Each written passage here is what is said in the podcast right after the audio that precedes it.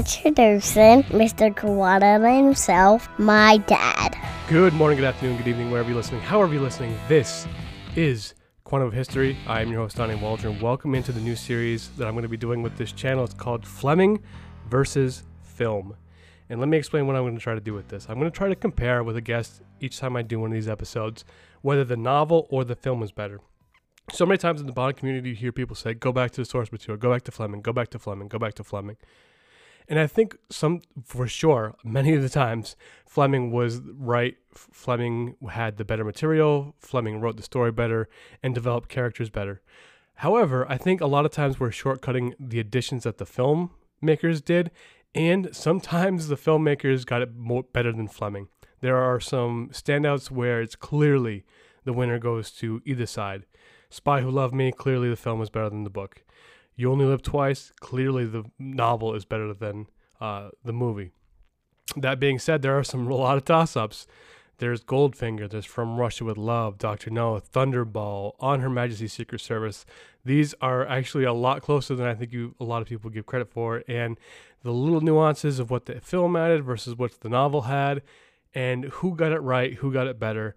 And at the end, we're going to decide who won overall the films or the Flemings. Uh, so it's going to be a lot of fun. We're going to have a lot of guests on. The first one today is Kyle Barbo. And I picked Goldfinger because I think it's one of the closest ones to try to get an introduction about where we're going with this. Because I think Goldfinger, the novel, and Goldfinger, the film, are super close, razor thin margin about which one is better, which one is worse. And uh, we're just to have a lot of fun with this, and I'm to have a lot of guests, and hopefully, uh, I got some lined up, I'm going to ask a whole bunch of people. So it's going to be very exciting. I'm very excited to get this kicked off with the first episode of Fleming versus Film. Welcome in Kyle Barbo.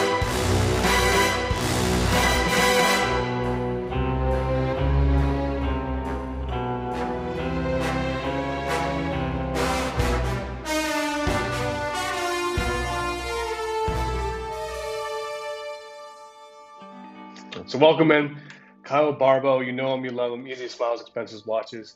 He's on everybody's everything. He's here. He's he's again him and Jason Kim. I think are the two sluttiest people in the Bond community as far as just always being on people's podcasts, but well deserved, buddy. So welcome in. That's I'm excited to have you in here. That that is accurate. I am. I'm like when Ali Wentworth used to be on Jay Leno all the time. You know, that's just me. I have nothing to promote. I'm just here because you know I'm a I'm an entertaining guest. I think the last time we talked, you called yourself Rodney Dangerfield, and I think Yeah, that's a better. That's a better one. You are you are my you are my Rodney Dangerfield, good sir. I like that. I, I get no respect from you, so that's probably uh, accurate. well, today we're going to be talking about. So here's the thing: you hear things all the time, and especially in the Bond community, you hear, "Go back to Fleming. Go back to Fleming." When something goes wrong, you should have just done with Fleming. You should just always listen to Fleming. Fleming, Fleming is God. And you hear that, and I remember the first time I kind of heard that as I was growing up about the Beatles. The Beatles were the best band ever, and I never really listened to the Beatles. And then I listened to the Beatles, I'm like, the Beatles aren't any good. So I, I kind of I'm sitting here, and I love the Fleming novels. Don't get me wrong, but I want to know, and I want to just think about does the film get the credit that it's due, as far as when is they look at a film versus the movie. If you actually were to stack up the films versus the movies, who would win? And I can't tell you how excited I am to start this series off w- with you, Kyle. So I'm excited. I, what are your thoughts just overall about hearing so much? Go back to Fleming, go back to Fleming, go back to Fleming. Well, I think that that's that's a good mantra to have because usually the source material is the best. I think the best Bond films are the ones that are based on Fleming novels as opposed to the ones that are original stories or at least have some some through line of Fleming material in them. Uh, but you've picked a humdinger of uh, of a first one to go with with Goldfinger because it's one of the best Fleming novels and it's it is probably the most iconic classic James Bond film. So Right. this is going to be an interesting discussion for sure. Exactly why I picked it. So I figured to start this series, like exactly, Goldfinger is a fantastic novel and a fantastic movie. So I thought, what a great debate this would be to have. But I want to just talk about, for one, just to start it off, what are a runaway winner for your films? Like, what film just crushes the novel to start off with? Like, if you were to have all the films and all, all the um, novels lined up, which mm-hmm. of the films crushed the novel hands down, and you wouldn't even have any problems saying that the uh, film is way better than the movie?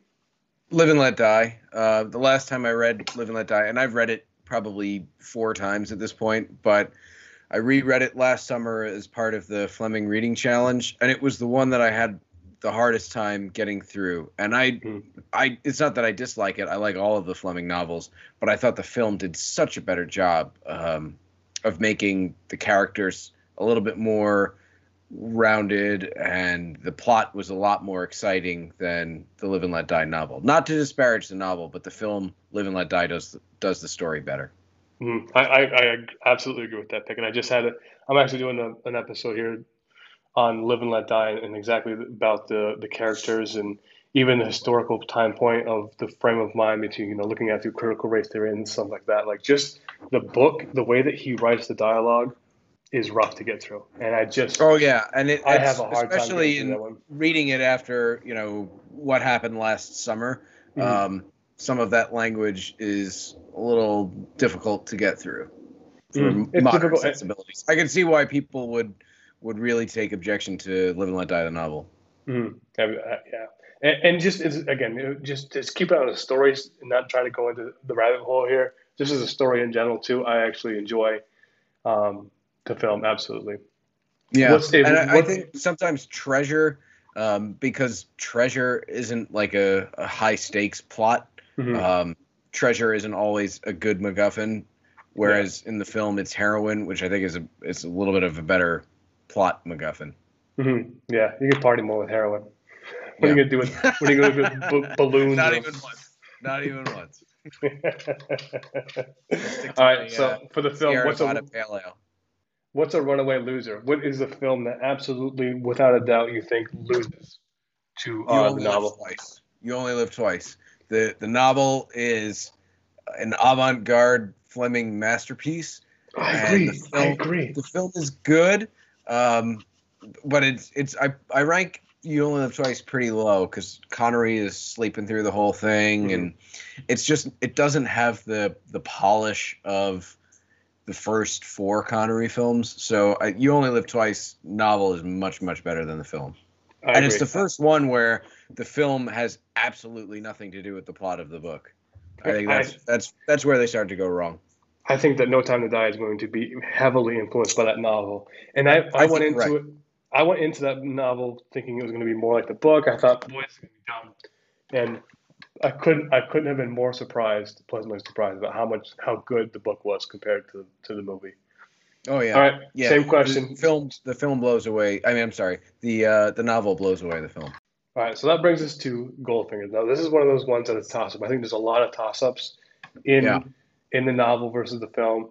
Uh, From Russia with Love is a big toss up for me. Oh yeah. know, uh, Goldfinger. There's a there's a bunch of them that are toss ups that you can debate a lot. But I really want to start with Goldfinger and, and get into it. And let's just go ahead and start with Goldfinger. Let's start from the beginning and try to dissect um, where the where the novel wins, where the film wins, and where they're kind of like, oh, I don't even know. So let's start with Sounds the beginning. Good. We just got the beginning where Bond in the film is he goes and he scuba dives in. He's got the duck, he explodes. There's all this explosions and all this other stuff.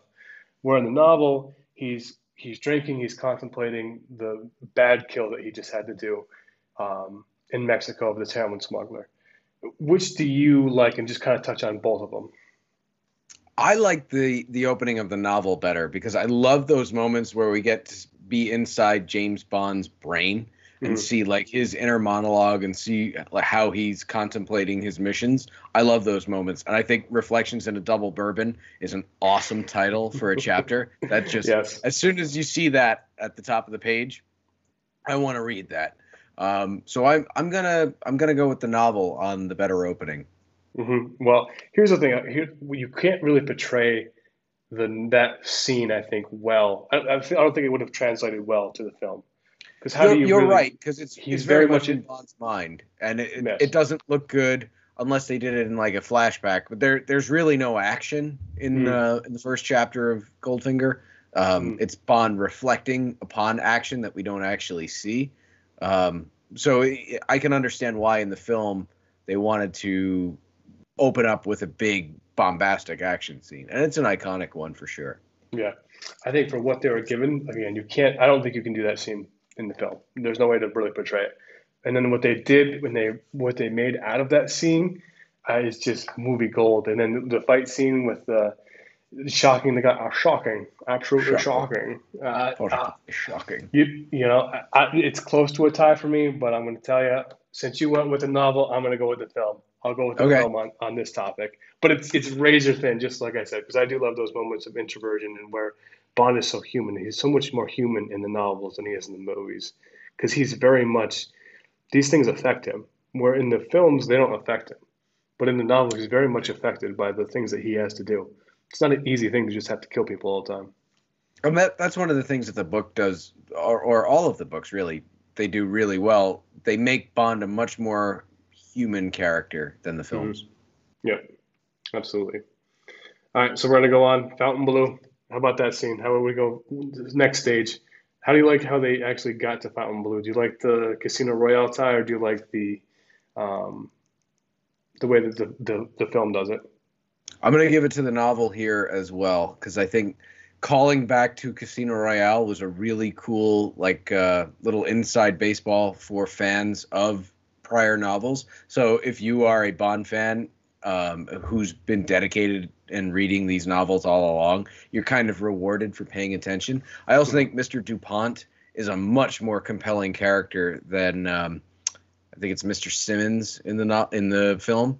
Mm-hmm. Mr. Simmons is a nothing character. He doesn't really have any depth to him. He, he serves no purpose other than to advance the plot. Mr. Dupont has a lot more personality, so I'm going to give it to the uh, the novel on that. I agree. Novel hands down, and one just because the, at the time the Dupont family was just just the actual Dupont family is just mired in controversy. Oh yeah, um, the Dupont Chemical still has quite a bit of controversy surrounding it. The the amount of damage they did to the health and safety of humanity that still they're not given credit for all the all the uh, monstrosities that they've done, the atrocities that they've done. Um, Ever heard of napalm? I mean, it's really bad about all those things that they've done. So, um, I like how he tries to disassociate himself, but still at the same. oh point, no, I'm not one of those Duponts. yeah, I'm not one of those Duponts. Yeah, but Fleming is very much part of the aristocracy, and he very much knows. Like he probably knew the uh, a Dupont and this was kind of his little jibe to him. Um, but yes, the build up absolutely, absolutely goes to the novel. Now, how about the, the does that scene make you hungry when you're reading um, their dinner scene? Because it, it, definitely makes me hungry, and I, I don't even eat shellfish, but it still makes me hungry. The way Fleming describes food is yes. just phenomenal. Yes, and the way that the seafood, the best best seafood. What do they say that only a couple people have had a better meal on this earth today, something like that. Right. Yep. such a good scene. Such a good, good scene. What about when the actual reveal happens? Because here's, I think, the lead up to the actual finding Jill Masterson in the hotel room. The novel wins, but I think we're going to start getting a tilt in my mind, and I want to see how you think about it once we get to uh, Bond re- getting Jill Masterson. Um, I think you're right. I think the novel wins in Bond's interactions and his meeting with Jill Masterson, or it's Masterson in the film, Masterton in the in the book, but we'll just stick with Masterson because it's easier to say. Mm-hmm. Uh, that's probably why they why they changed it for the film. So there's there's a the first score for the film in my mind, changing it to Masterson, which is a lot easier to pronounce. But uh, yeah, I think their first encounter is better in the novel, but I have more to say about that character um, and how she plays out in the film that when we get to the things that I think the film does better, um, I've got some comments on that. Mm-hmm. For, for, me, once the once he gets in there, he's like, "Oh, that's Mr. Goldfinger's room," and he's like, "I know." And the minute he gets in there, and then you see Jill Masterson roll over in the bikini, and she is cast perfectly. I, I don't know if there's a better casting. Um, the way they play it, the way Connery does it, and then the way that um, they show their first reveal of Oddjob, the ominous, the judo chop, all that stuff, and finding the gold, the gold now rather than later. Um, to me, it shows that all right, Goldfinger, you already know who you're messing with. This guy is for real, He's willing to kill. It sets the tone, I think, better for the entire story um, 100%. than it does than it does in the novel. Not finding out until way later what he did, and then it doesn't even Hundred have percent. Hundred percent. and then it doesn't even have the when you read it in the book it doesn't have the pop that it has with seeing the visual of her lying dead covered in gold. Like that visual is just it, it, You, you must be reading my notes because that's one of the things that I wrote down is that it, there there's so much more emotion and there's a lot it, like it raises the stakes a lot higher when we actually see Jill Masterson dead in the mm. in the movie as opposed to when it happens in the book all- you get is oh she's left my employ and then several chapters later you find out oh yeah uh, goldfinger murdered my sister and that happened and we never saw it. We never actually read it happening. The film vastly improves upon that by actually showing us jill masterson's uh, dead body. So Yeah. that right right off the bat the stakes are higher. And like it doesn't make any Goldfinger, Goldfinger it makes Goldfinger look evil earlier than it does in the book. Yes absolutely and then the whole going away for the weekend with jill and then sending her back and he goes to london it just it, the film i think crushes the novel in this one so i Yeah. think we both are in agreement film wins this one I concur. we now we get Bond is back in England, both film and movie, um, and then we're going to get a build up to the the golf game. Uh, where do you stand as far as novel versus film as we go? So we're getting the explanation of what the gold standard was, what the plot actually is, and why it mattered so much that um, or Goldfinger be investigated. It's pretty much the same um, between the novel and the film at this point. I, I don't think one is better than the other. The movie does it a lot faster. It picks up the pace a little bit. The book provides a lot more information uh, as to why this is a serious plot and why we should care. So Mm. I'm going to give this portion a toss up. I'm going to give this one to the novel just because I enjoy when Fleming writes about the drives too. You can see his reverence for his. So as he's driving out to the golf course, once he gets to the golf course, kind of the the cat and mouse that he's playing. I, I don't know if you were you thinking is that question all the way through there, or you were thinking just the actual reveal of the uh, the plot. I was talking more about um, the meeting with uh, Yeah. the banker, Colonel Okay, yeah, I'll give you that. I, I actually But- prefer that it was kind of rushed along. I, it was kind of a little long-winded, but I'm going to go with the novel because I like hearing about that stuff. Yeah, we and, got- and it's good. It actually, I think, it gets us a little bit more involved when we know the background of the plot, why this matters, why Mhm. it's such a big deal. I mean, I, I they hint at that in the movie, um, but I, in the movie we hate Goldfinger because he murdered Jill Masterton or J- Jill Masterson. Um, in the book, we don't know that's happened yet, so we need a reason not to like Goldfinger. So getting into the weeds on gold smuggling and why it's so important um, to ha- for the UK to have gold reserves. It makes sense. Mhm. And it still is kind of a mystery. Like, is he a bad guy? Is he not? What is the point of all Right. this? And Right. yeah, I agree. So now we're going to get to the golf game. Let, let's go from start to finish then. Let's go from the meeting and the golf game. Let's put them all in one. Um, who wins film novel?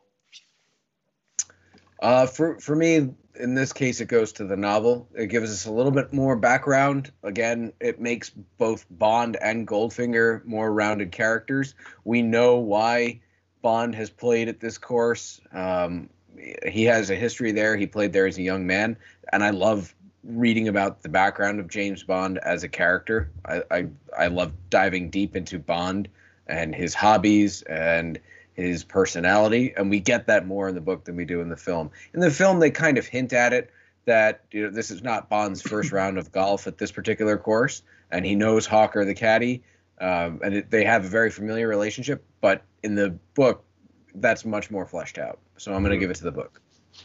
Yeah, I, I would give it to the book to the lead up for sure. I think that, I, and then even the meeting, it seems like every word is important. Every movement is important because if Goldfinger smells a trap, the meeting's over and they're not going to play golf together. It has to feel every word is calculated and, and picked. And if one thing goes wrong, the meeting doesn't happen or the game doesn't Right. happen. So I definitely give it to the film. And then we get to the actual golf game. Golf game, I give it to the film, hands down. When he throws down the brick, that is a great addition. Um, That's a great scene. It's a great That's a scene. great scene. And I love how Goldfinger plays it. it he, he looks at it, notices it, internalizes it, moves on, and then thinks about what the next thing is. Doesn't have like an overt reaction to it. Just okay, all right. But he's I so he's so distracted by it that he misses the putt. yeah, but he doesn't have like this big like. Which That's because I'm the wheels are so- the wheels are turning. made that putt. Yeah, yeah. The wheels are turning so much. I think that's that's it. And you know, Yeah. the, he, they're usually wooden clubs because the guy break. That's true. Good point. Good point. All right, But so it- we move. It was like a three foot putt. I, anybody could have made that putt. and also, I, I like how um, Bond, Oddjob throws his hat at the end, how the homing device gets on there. Um, that whole setup, I think, is, is just. I think just the film does it better. The pacing's better, the story better. It keeps the it keeps the story moving along better than the novel does. So I'm gonna give a lot that. more action in the movie in that section than there is in the book. Mm, I'm gonna give that whole section to the film. Film Okay. wins in that one. How about when we get to um, well, in the book it's France first, and then it gets on to um, Switzerland. But in the film, it's more Switzerland. We think about just the, the follow, and I'm going to tell you about the important, and I'll include the important thing where um, Bond or Goldfinger hides the gold brick. Put that whole scene in there with Tilly, the whole thing, burn it up until they actually get captured. What part wins? Well, I, I love it when Fleming gets into Cold War politics. Mhm. So making Goldfinger a um, a treasurer for Smersh ties the film. I'm sorry, ties the novel to the Cold War more than the film is. It, it's the first Bond film that really has nothing to do with the Cold War and nothing to do with Spectre. Um, so that in and of itself makes the film unique. But I like when Fleming gets political.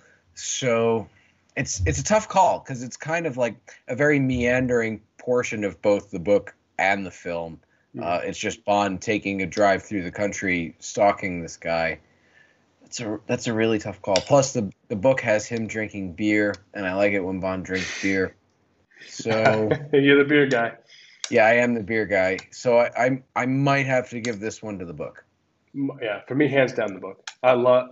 I think it's probably one of my favorite scenes in the book where he hides it under the brook, under the bridge, and he doesn't really does it subtly. It's one of those things where only people who actually live in this world would even notice what it is.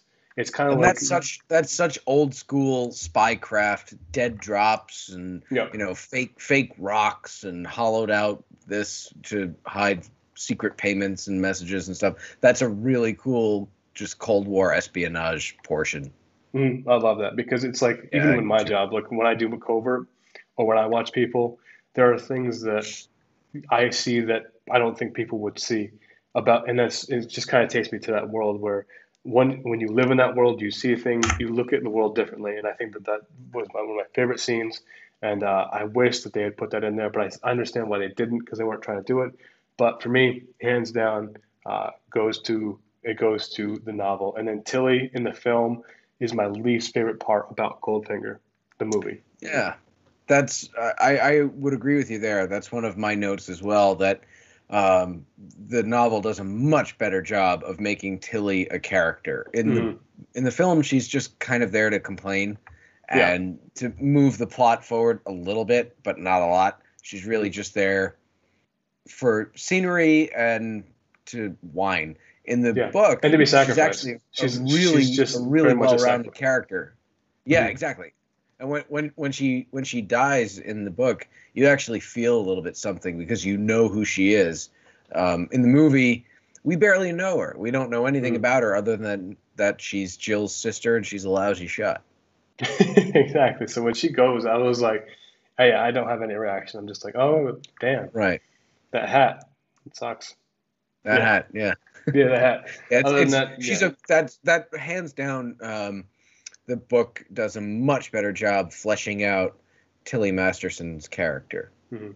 No doubt about it. I would even say she's kind of the main Bond girl in the novel. I agree. I'm 100% panicked. She's there for the whole whole ride, really. But I almost kind of like the fact that they. I don't even really like her in the book, though, to tell you the truth. I mean, I get that she's there, but I actually kind of enjoy that she's just done with, and we can move on, and it's all Bond in the movie as opposed to Tilly along for the whole ride, um, for the movie uh, for the novel. So I'm gonna give it to the film. Get rid of Tilly. Let's move on with life. All right. What do you think about what? All right, so let's. We got the capture scene. Bond's captured circular saw rather than the laser. Uh, from here on out, let's let's go from here until um, the Pussy Galore meeting in the film. Okay. I, I don't think it's fair to compare a circular saw to a laser because Mm. lasers didn't exist when the when the book was first written. So Fleming had to kind of go with something that was more readily available. Plus, we all know what a circular saw is. I think if if Ian Fleming was writing about a laser, people would think, you know, what what the hell is this science fiction stuff? Yeah. Um, but the laser in the film looks so cool, and it's such Mhm. an iconic scene. You know, no, Mr. Bond, I expect you to die. First of all, I- I gotta think scene. No, Mr. Bond, I expect you to no, die. No, Mr. Bond, I expect you to die. That's I, perfect. I think because of the the uh, the iconography, I've got to go with the film in this instance because it's such a tense scene, and the Mhm. laser is super cool, and that's had to be one of the first times that a major motion picture showed an actual laser. Mhm. Um, or I, I, lasers. I think the film goes with the laser. Um, uh, it's got to it's got to take the cake there. Yeah, film for sure. And I also like that. So when he comes up and he's sneaking into um, uh, Goldfinger's factory, in the novel, all he does is look out and he sees through the door that they don't close. Like, just close the door, guys. You spent all this time, all this effort, flying, flying all this gold and smuggling it. Just close the door when you do Just your close the door. Just close the It'd be- door. Yeah, it'd be a lot a lot shorter. That's it. You take all these That's precautions. have Just shut the door. It's not that hard. not that hard. Just don't leave the door open. Uh, so the film far, far improves upon that, making him go in there and then hearing Operation Grand Slam here rather than in the novel way later. Which So- is, that's really one of the only times in the film that Bond sort of takes the initiative. Mhm. Uh, in the in the book, he's he's kind of mixing things up a lot more. He he's being a lot more proactive. In the Mhm. movie, he kind of reacts to things around him, except in this one scene where he's spying on Goldfinger's smelter, and he kind of he discovers this, overhears some things, and then has to think on his feet in order to get out of a bad situation. Mhm. Yeah, I, I just like that so much better. Rather than rather than Goldfinger being like, you know what, this guy, I'm gonna hire this dude. This dude was is like sneaking around. I kind of get a bad vibe from him, but you know what I can do? I can totally hire him. I could I Uh, could really use a capable assistant. So, yeah. this guy Yeah. just landed on my doorstep. I'm gonna hire him. Yeah, I just for, for me, uh, far far away. We get to um, we get to the capture. Now we're getting to either Kentucky or New York, depending on which film or novel. Uh, we're gonna go on from here. What, again, we're gonna talk about the the gangsters in the novel versus the gangsters in the film, and then how Bond finds out about the plot and all that stuff. Where do you where do you go on who wins this round? Um, tough call. The the thing that frustrates me about the Goldfinger film, having seen it how many millions of times over the last I don't know, thirty years, uh, why would Goldfinger explain his plot to the gangsters if he's just going to gas them Mhm. anyway? The only reason that scene exists in the movie is to tell the audience what Goldfinger's plan is. So it really makes no sense. In the book, he needs these people in order to pull off his heist. Yes. So th- this particular scene, even though later on I think the film does something that makes it a better story, but we'll get there when we get there. Um, this particular scene, the briefing and and the planning of Operation Grand Slam, I'm going to give it to the book. Yeah, I agree. And in the movie, if you're gonna kill him anyways, why why have Oddjob bring him to the place just to get compacted just to bring it back? And then your gold's in there, you gotta pull it out anyways. You were Right, gonna kill you were gonna kill the dude anyways. It didn't make any sense. Yeah, Uh, yeah. Like you said, at least in the film it says that he needs muscle, so he's gonna dispatch him anyways. Um, he doesn't Right, care and, about and- and he winds up he winds up doing that, but he does that after using them as Mhm. his his hired muscle. So it, it makes a lot more sense in that instance in the book. Yeah, why would you bring in people just to kill them for no reason? Uh, I guess the, the only thing that the film said was uh, they smuggled it in, but even then, um, Maybe maybe Goldfinger was just like this do-gooding model citizen, and he wanted to wipe out the American mafia. I mean, maybe it. maybe it's a maybe it's a misunderstood movie, and Goldfinger's the good guy because he, he murdered the head of every single mafia family in the United States. He's actually Batman. All right. Yeah, right, right. All right, so we get to Pussy Galore. What I, I'm just gonna say, let's just as far as Pussy Galore as a character, let's just go from film versus novel. One hundred percent better in the film. I Great. don't understand uh, her motivation in the book. Why she changes sides? It's done very, very abruptly with with a little slipping a little note to Bond. Um, in in the movie, yes, I understand it's problematic by today's standards to use an overused word, but she actually falls for James Bond. I don't Mhm. see that scene happen in in the book. It No. comes completely out of nowhere where she changes sides, and I understand um, wanting to have her involved because they needed nurses to create part of their elaborate ruse to get to Fort Knox, but she's got a much meatier role in the movie. She's Goldfinger's pilot. Mhm. she's a lot more essential in the Operation Grand Slam. So uh, Pussy Galore is one of those characters that the film does much much better. The book does. Tilly better, but the the movie does Pussy Galore a hundred times better. Yep, I agree. Exponentially. And then having her be pilots rather than acrobats and all that other stuff. Right. It, down, it gives her character down. a lot more a lot more importance, a lot more depth. She's a she's a key part of this heist. The heist Mhm. can't succeed without her. No. I, does does she really need to be there in the book? Uh, I mean, they could have found someone else to fulfill her role. hmm Yep, absolutely. I agree. I agree. I, I think they keep the mannerisms a lot the same, but they just expand upon her and improve upon her exponentially. Oh yeah, she's a she's a much better. And I think, like I I said before, Tilly is sort of the main Bond girl of the book, and the filmmakers wisely decided to make Pussy the main Bond girl of the film. Um, and she she's a much more interesting character, a lot more depth, a lot better, well rounded. So the, the the film gets Pussy Galore right. And Pussy Galore is still in the Bond Girl Bracket Challenge. Elite Eight. Yes, she is. Yes, she she's, is. She's cruising. Um, all right, so now we're going to go to the. Let's go to just actual Operation Grand Slam itself. So this is another big upgrade, and I think we're both going to be in agreement in this. What, what do you think is the operate? Which one do you like better? This is absolutely where the film kicks the book's ass. Mhm. The the the biggest upgrade from the book to the film was making Operation Grand Slam blowing up Fort Knox as opposed to stealing the gold. Yep. Even Ian Fleming couldn't make stealing the gold seem plausible, and he tries pretty hard to write his way around it and say, "Oh well, we're gonna pretend to be this medical team, and it has to be a quarantined area."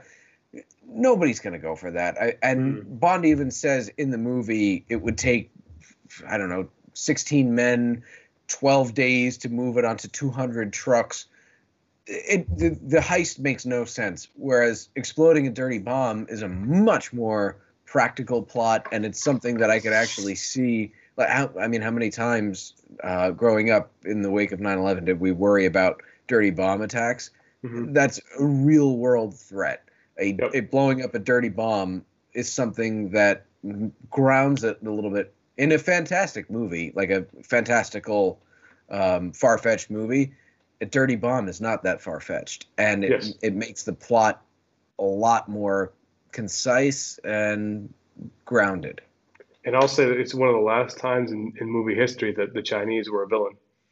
That's also Uh, true, and we we could go off on a whole tangent about the influence of the Chinese on American cinema, but this is not the podcast. I'm not drunk enough yeah, I already did that episode, but we could do it Yeah. again. But it's a great episode because we, we got to watch out for who dictates content. But that's a rabbit hole I don't want to go down. The movie, Yeah. the the Operation Grand Slam in the movie is a much much better scheme than Operation Grand Slam in the book, hands And- down. and Blow I up do the lo- I love the fact that it's the Chinese that I love is the fact that it's the Chinese that supplied the bomb. Uh, I Yeah. just think, Yep. I just think that's brilliant. They, the Chinese are, are the villains in You Only Live Twice. Also, they don't explicitly say it, but it's the it's the Chinese who want World War III to break out between Russia and the United States because who Hmm. who who stands to benefit between the U.S. and the USSR destroying each other? Who who's left? yeah, but that's it. That's that's that's another podcast. We'll we'll get to that when we talk about You Only Live Twice. That's right. All right. So we got. We're gonna go into the actual ending. Let's go right from the reveal right to the end, right when the plane goes down, and, and there's the the end scene with Pussy Galore. Ending of the movie, conclusion of the film versus conclusion of the novel. Who you got? Again, I think this has to go with the film. This is one of the areas where they kind of improved upon it. Yes, it's it's an interesting change to see Oddjob sucked out of the plane as opposed to Goldfinger sucked out of the plane, and Mhm. it is cool. Not, I mean, it, I don't mean to say like this is the type of behavior that should be celebrated, but James Bond killing Goldfinger with his bare hands is, it, you know, it, it makes it grittier uh, and a little bit more exciting. But the climax of the movie is just so much more exciting than it is in the book. Yeah, agreed. Like having them land in Canada. First Yeah. of all, if I'm landing in Canada, I'm landing on St. Catherine Street in Montreal. Um, and those who know know know why. I'm crossing Pont Champlain. totally that is totally not where I spent my 18th birthday. I don't know anything about what you're talking about. Uh, but yeah, I um I think the if you'll forgive the pun, the movie climax is much more cinematic than uh than it is in the book. Yes, yes, absolutely, absolutely. Uh, so I have the film. So basically, I think we're in agreement. For the last third of the film, I think we have the, the, the film beating the novel. We're a little bit of disagreement in the middle, uh, a little bit of disagreement in the beginning. But uh, what is your final verdict? If you had to pick, who wins, Fle- Fleming or the filmmakers? Who you got? All right, I'm going to say that the movie beats the book, but it's a very very close call. It's like 60-40 Mhm. movie versus book because it is one of my favorite Fleming novels. I definitely top 5 Fleming for me. The characters are good. The the interpretation of Bond in the book is one of my favorite um like I said at the beginning of this episode, we were talking about getting inside Bond's head in the first chapter and his reflections as he's thinking about what this job is doing to his psyche. Mhm. But the the movie improves upon it, especially with Goldfinger's plot and with the leading lady. That I'm gonna give it to 60% movie, 40% book. I couldn't agree with you more, my man. Uh, I give it to the film. I think the film improves upon, and the, there were some glaring weaknesses I think in the in the novel in the plot, and they sewed it up and they made it better. And another, again, I love the, the novel so much. I love the buildup. I love a lot of the, the yeah, it's a it's a it's a great yarn, and and it's one of those books that you can read in like two days max, and it's it's done. It's such a Mhm. good good thriller. you fly through it. But um, yep, I agree. Film wins. So I think we've got a unanimous decision. One nothing goes the filmmakers, and it's going to be interesting as we do this series as we go on. I know I'm going to have you on for a bunch of these, um, and I think it's going to be an interesting debate to find out. You know, is should we always go to Fleming, or did the filmmakers are they getting their due? Yeah, I think um, I, I you know what the Bond movies and most movies are a team effort. You know, it, Mm. it takes good source material, good actors, good filmmakers in order to make a good movie. Film is a very collaborative art. Yep. And then novel, you're just in uh, in Jamaica at a typewriter. Right. So, right. all right, Which doesn't is- sound horrible. I actually, I, I think I would enjoy the hell out of that. All right, well, then, well, thank you for coming on. Uh, it's been Kyle Pleasure. from Easy Smiles, Expensive Watches, Donnie Quantum History. Thank you again so much, and we'll be doing a bunch of these going forward. All right, take care, Kyle. Have a good night.